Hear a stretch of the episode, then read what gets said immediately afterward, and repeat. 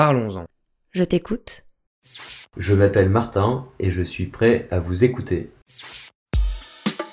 Écoutez-vous. Écoutez-vous. Écoutez-vous. Écoutez-vous. Écoutez-vous. Écoutez-vous. Écoutez-vous. Écoutez-vous. Écoutez-vous.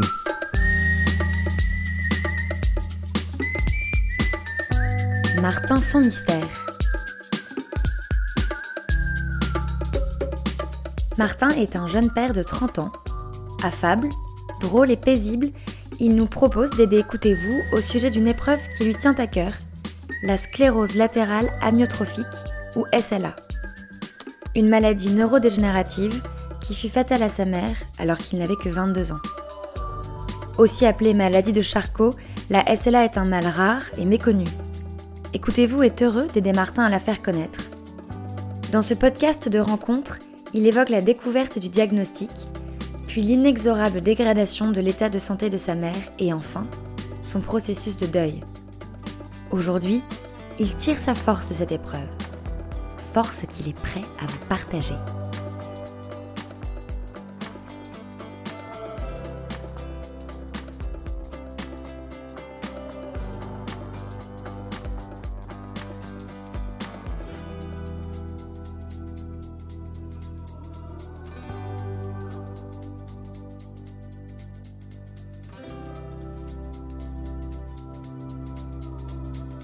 Si ce témoignage te plaît et que tu aimes ce que nous faisons chez Écoutez-vous, montre-le nous.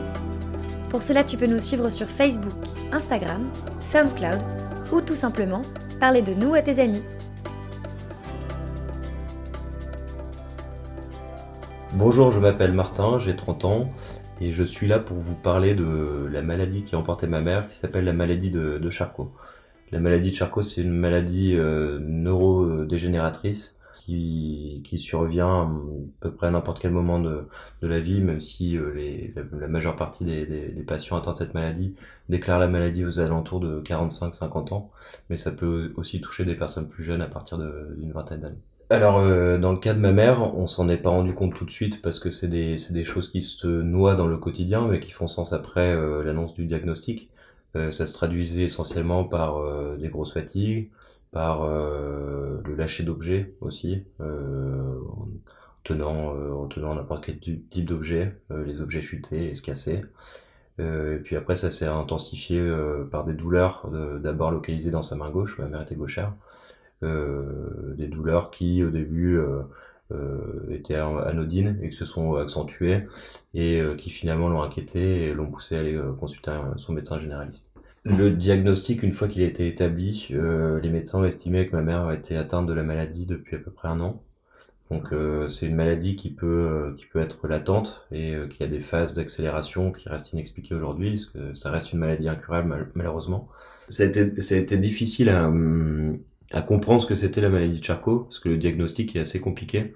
Au fur et à mesure que les pistes sont écartées par les médecins, on rentre un peu dans ce, cet entonnoir qui mène au diagnostic de la maladie de Charcot.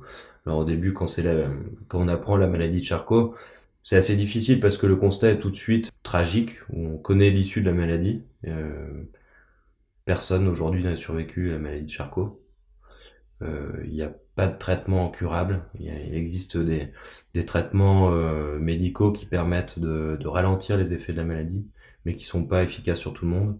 Et euh, donc on accueille euh, l'annonce du diagnostic.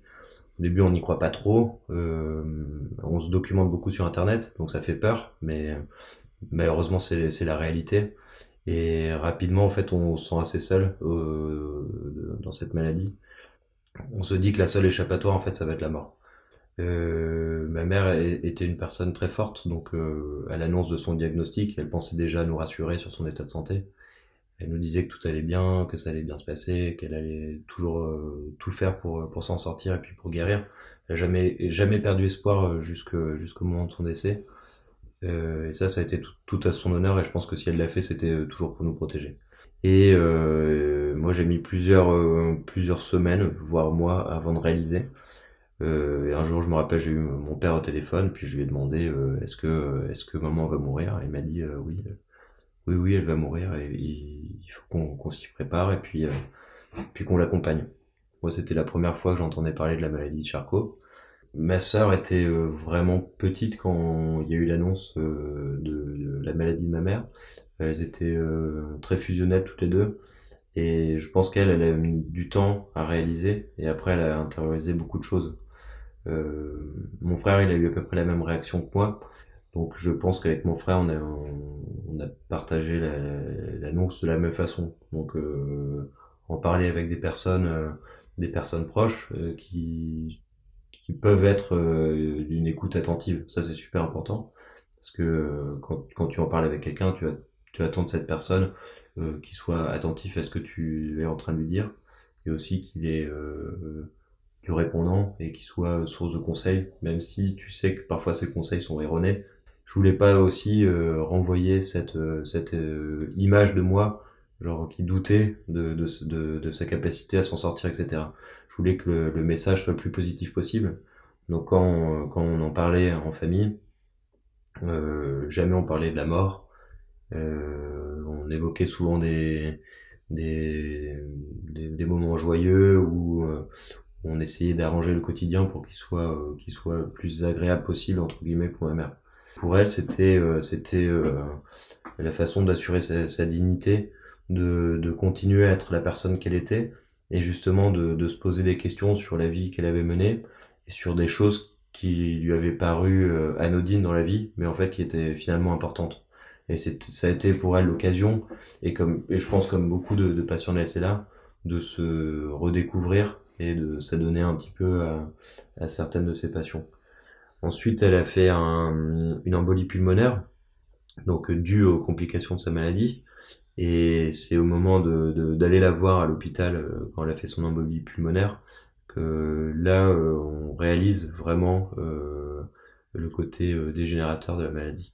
Et on se dit, mince, c'est vrai que là, c'est, plus la, maman que je connaissais, physiquement parlant en tout cas. Il y avait quelque chose qui avait changé en elle. Déjà, son regard était plus profond. Vous voyez qu'elle avait traversé déjà une, période un peu difficile. euh, parce que euh, son embolie pulmonaire, elle est, restée quand même une bonne semaine aux soins intensifs entre la vie et la mort.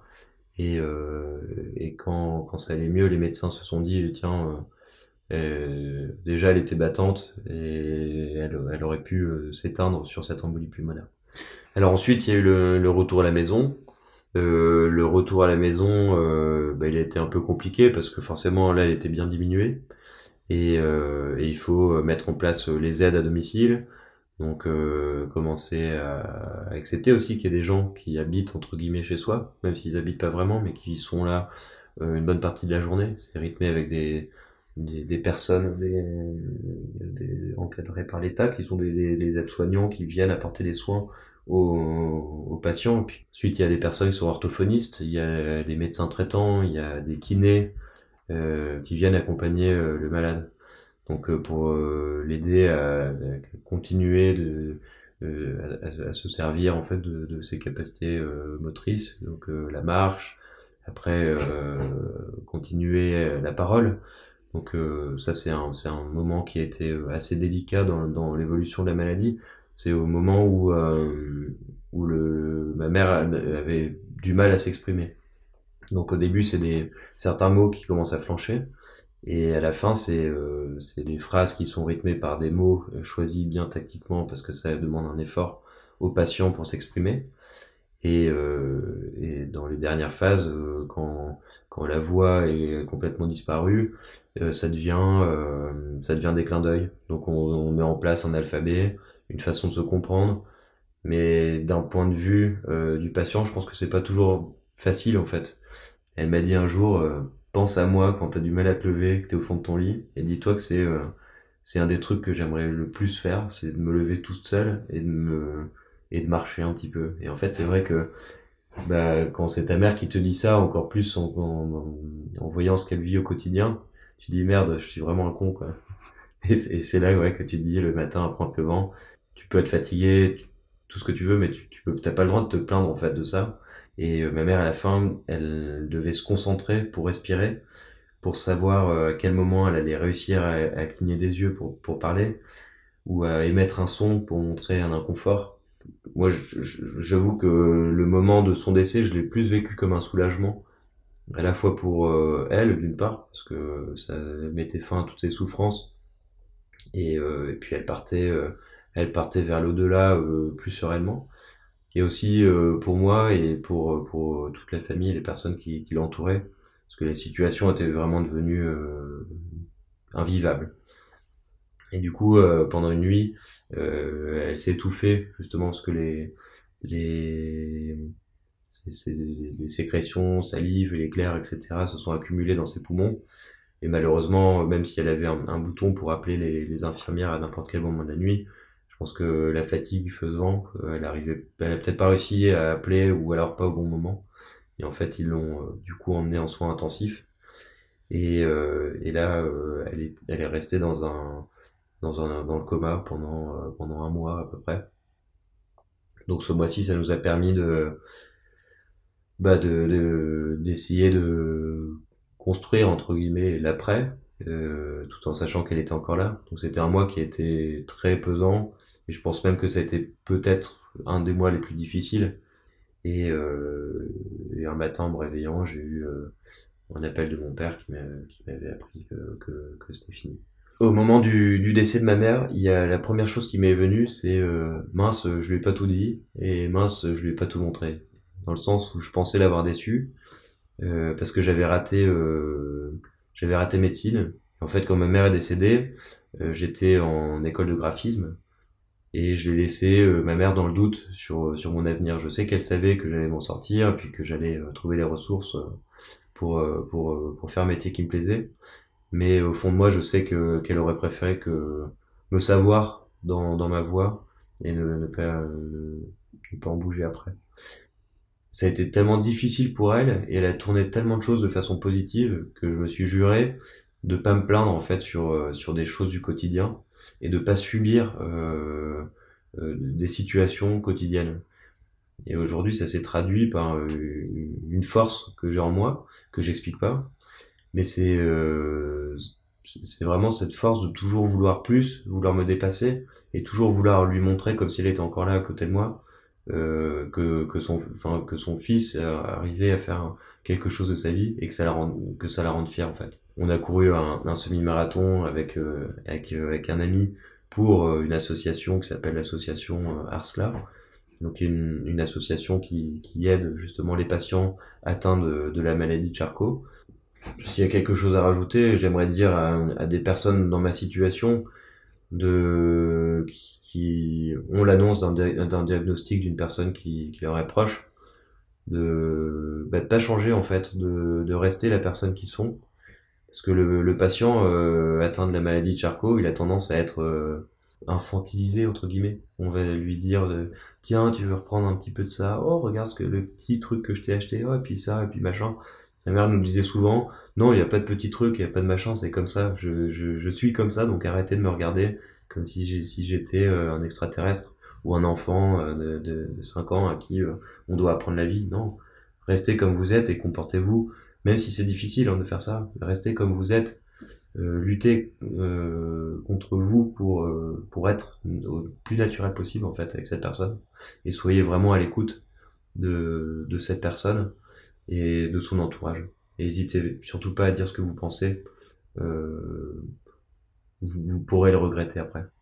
Mais le, le conseil euh, que, que, je donnerais, c'est euh, restez vous-même, euh, soyez à l'écoute du malade, mais soyez aussi à l'écoute de, de l'entourage du patient et osez, osez des choses que vous n'avez jamais faites. Et surprenez le patient au quotidien, surprenez-le par des choses qu'elle qu'elle n'a jamais fait. D'accord, alors sept ans plus tard, beaucoup de choses ont changé. Euh, j'ai finalement trouvé ma voie. Euh, j'ai fait plusieurs écoles et, et j'ai réussi un concours qui était entre guillemets ma revanche sur le concours de médecine. Donc j'étais très très heureux par ça. Euh, j'ai un travail euh, qui me plaît, euh, qui me passionne énormément. j'ai fondé une famille. je me suis marié depuis. Et depuis trois mois, je suis l'heureux papa d'une petite fille. Ma mère me manque beaucoup au quotidien, même si c'est moins intense qu'au départ. On arrive à vivre avec et euh, on se tourne en force. Donc aujourd'hui, le, départ de ma mère et tout ce qu'elle a vécu, c'est une force qui fait, euh, qui, qui une trace indélébile en moi et euh, que j'oublierai jamais. Et j'avoue porter un regard aussi différent et, euh, sur euh, des idées fixes que je pouvais avoir avant. Et j'ai plus de compassion et de compréhension sur des problèmes de, certaines personnes, que ce soit la maladie de Charcot ou d'autres types de maladies. Quand tout va bien, on a, du mal à se dire que, que des personnes, euh, pour eux, c'est pas, pas tout rose dans la vie. Et en fait, quand on traverse une épreuve comme ça, bah, on se dit, bah si, euh, moi aussi je vais mal aujourd'hui, mais euh, ces personnes-là ont besoin d'écoute et ont besoin d'être euh, entendues et accompagnées. Aujourd'hui, je suis quelqu'un très heureux et je pense que ma mère y a beaucoup contribué. Si toi aussi tu vis l'épreuve de la SLA, tu peux demander à rencontrer Martin. Pour cela, rien de plus simple, il suffit de nous contacter sur notre site écoutez-vous.fr et Martin sera ton oreille.